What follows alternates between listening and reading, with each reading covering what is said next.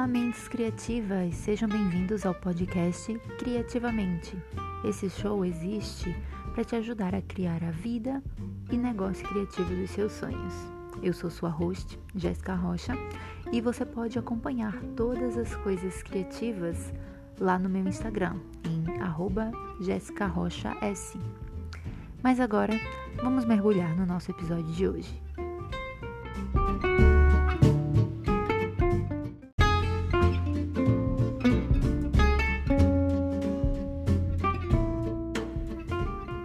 Mentes criativas, como a minha e a sua que está me escutando, elas não são fontes eternas de geração de boas ideias, constante, um fluxo contínuo. Da mesma forma que o fogo, nós precisamos de uma faísca para acender a coisa toda. E de vez em quando um pouquinho de oxigênio também. Sim, sim, eu te fiz lembrar das aulas de ciência. Não me arrependo. Você sabe que nesse podcast a gente tem altas referências nerds, tá? Geralmente, essa faísca que nós procuramos se chama inspiração. É o que nós criativos usamos para acender as chamas de todas as ideias que a gente gera. Entretanto, existe uma linha bem fina entre o se inspirar e o mundo sombrio do plágio. Por isso que eu trouxe para você hoje um guia simples em três passos para você avaliar as suas fontes de inspiração e evitar que os seus trabalhos virem cópias de outras pessoas. A gente não quer isso. A gente quer a sua originalidade. E não se confunda. Originalidade não quer dizer criar algo 100% absolutamente novo que o mundo nunca viu. Originalidade é você saber combinar as referências que você tem ao seu redor e fazer as coisas do seu jeito, do seu jeito único. A única coisa que eu quero ver vocês copiando daqui para frente são essas dicas que eu vou passar para você aqui. Então vamos para o nosso passo número um. Descubra e entenda o que é que fez você se inspirar naquele trabalho, naquela peça, no que quer que seja que você esteja usando. Foram as cores? Foi o formato?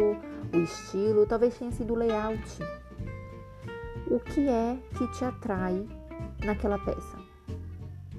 A forma que as linhas estão dispostas, talvez seja um arranjo que ele usou, os acordes que aquele músico usou, talvez seja a paleta de cores, talvez seja o formato específico, talvez seja a mídia que ele está usando.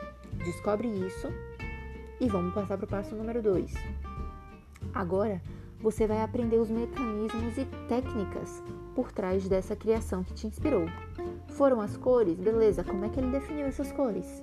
Será que são cores análogas ou será que são cores complementares? E se foi o estilo? O que, que tem nesse estilo? Será que é um estilo mais desenhado à mão ou é um estilo mais minimalista? E se foi o layout?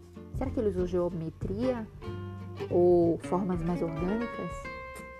Define aí quais foram os mecanismos por trás daquela peça que fizeram você se atrair pelo que você definiu lá no passo de número 1. Um. Esses são os mecanismos que você vai ter que aprender para aplicar nas suas peças também do seu jeito. Que é justamente o nosso passo de número 3. Pegue esses mecanismos e aplica no seu trabalho. Crie algo diferente. Pensa em que peça você pode criar. Se ele desenhar um gato, tenta desenhar um cachorro com aquele mesmo mecanismo. Se foi uma música pop, tenta criar um rap. Não sei. A sua arte é sua, você que define. Então aplica esses mecanismos no seu trabalho, cria algo completamente novo e diferente e mostra para o mundo. E você vai ajustando com o tempo.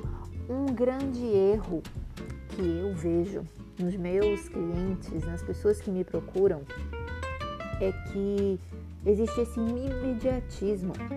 Gente, o seu estilo, o seu formato artístico, a sua marca pessoal, elas não vão se desenvolver do dia para noite. Não é porque você identificou que você gostou daquele estilo minimalista, ou daquele formato geométrico, ou daquela paleta de cores mais fria, que aquele é o seu estilo completo. Ele vai evoluir com o tempo, acredite, acredite em mim. O importante é você aplicar todas essas técnicas, todos esses métodos, todos esses pequenos detalhes que você vai gostando e se inspirando para você perceber o que é que funciona para você e o que é que não funciona. Isso eu chamo de explorar e experimentar. Explorar e experimentar são os dois S que você vai aplicar daqui para frente, toda vez que você estiver se inspirando em alguma coisa. Explore para você entender como é que aquilo funciona e experimente. Crie suas próprias coisas com tudo isso. Essas eram as minhas dicas para você hoje. Pode copiar essas dicas à vontade. Tô dando permissão. Eu vejo você no próximo episódio e até lá, mantenha-se criativo.